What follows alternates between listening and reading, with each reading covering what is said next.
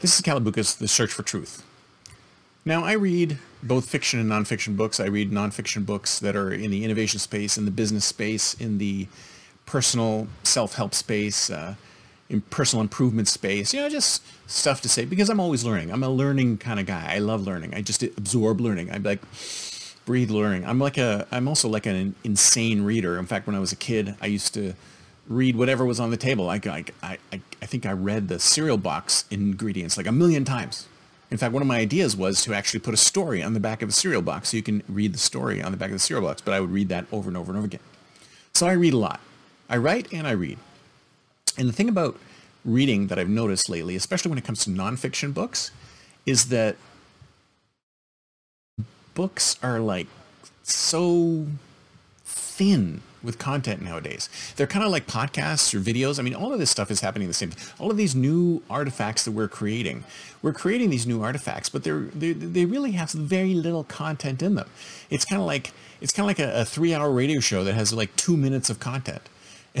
that's what books are become. Books have become giant fluff pieces or like maybe one single concept that you could flesh out in a blog post and it's been stretched and stretched and stretched and stretched and I'm not the only one feeling this. If you go to amazon.com and you look at the book reviews that are on there, they're the same. Everyone's going, well, this is like too, uh, you know, this is go watch the TED Talk because you don't need to read the book or go read this blog post because it it's succinctly pulls in the entire concept into one blog post. Why do you need to sit there and read a 700 page book or a 600 page book or 400 page book or 200 page book at minimum? A lot of it is filler. Filler, filler, filler. There's filler in podcasts, there's filler in books, there's filler in video. I mean, there's tons of filler in YouTube videos. But the original point that I was trying to make here is that books are succumbing to this thing now.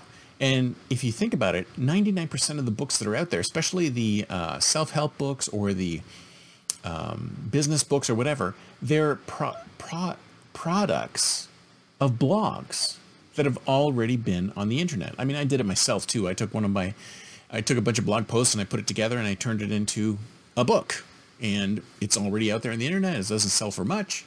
But yeah, I've done that too. But I've also written books that are actual books they're not content that I just pull together uh, over the internet or just pull together from my blog. But almost every one of these business books, every one of these self-improvement books, all these things are just content that they're regurgitating. I guess they're using the Disney model, right? I mean, they take uh, Disney basically creates one thing and then they convert it into a movie, a TV show, on ice, blah blah blah blah, merchandising, etc. So they take the one concept and they convert it into all these different things, right?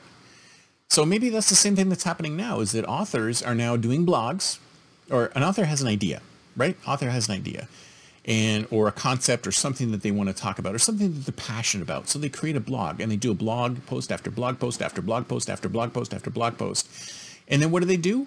Well, after they've run out of blog posts and making a few bucks off advertising, they take all of these blog posts and they munge them into one document and then they sell it as a book. And 99% of the time, there's a little teeny bit of content there, and most of it is just filler. And so I think books have now become blogs. Books are now blog posts or a collection of blog posts that has just been munged together into a book and maybe put a little bit of a framework over it.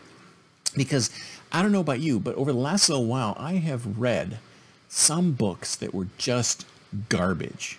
And you think to yourself, how the hell did this thing get published? How the hell did this thing get published? I think there was one book I was looking at it. I was looking at it on Amazon. It's like the five second solution or something like that. Five second solution. And it was like 150 pages, 200 pages.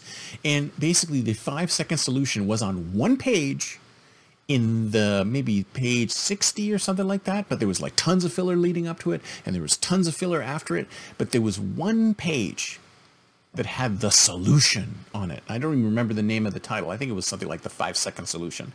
But yeah, that's how much content this book had. This 150 page book that they were selling for 20 bucks had a single page of content that you could read in five seconds. You know what I did? I took a picture of that page and I left. And you know what? It didn't change my life at all. Not at all. It did not change my life in five seconds or any time. So I got to say that if you can find books if you can find books that are not, I'm not talking about fiction books, if you can find nonfiction books that actually have some meat to them, that actually have some density, please let me know because I'm finding, I'm having a tough time finding books that are more than just thin gruel stretched out over 400 pages. I'll give you an example. The Laws of Human Nature by Robert Greene. Now that is a good book. Anything by Steven Pinker, that is a good book. There's tons of stuff out there that is dense and informative. Yuval Harari, his stuff is great. But typically, you just get thin gruel over 500 pages. And we need to stop that. We need books to be books again.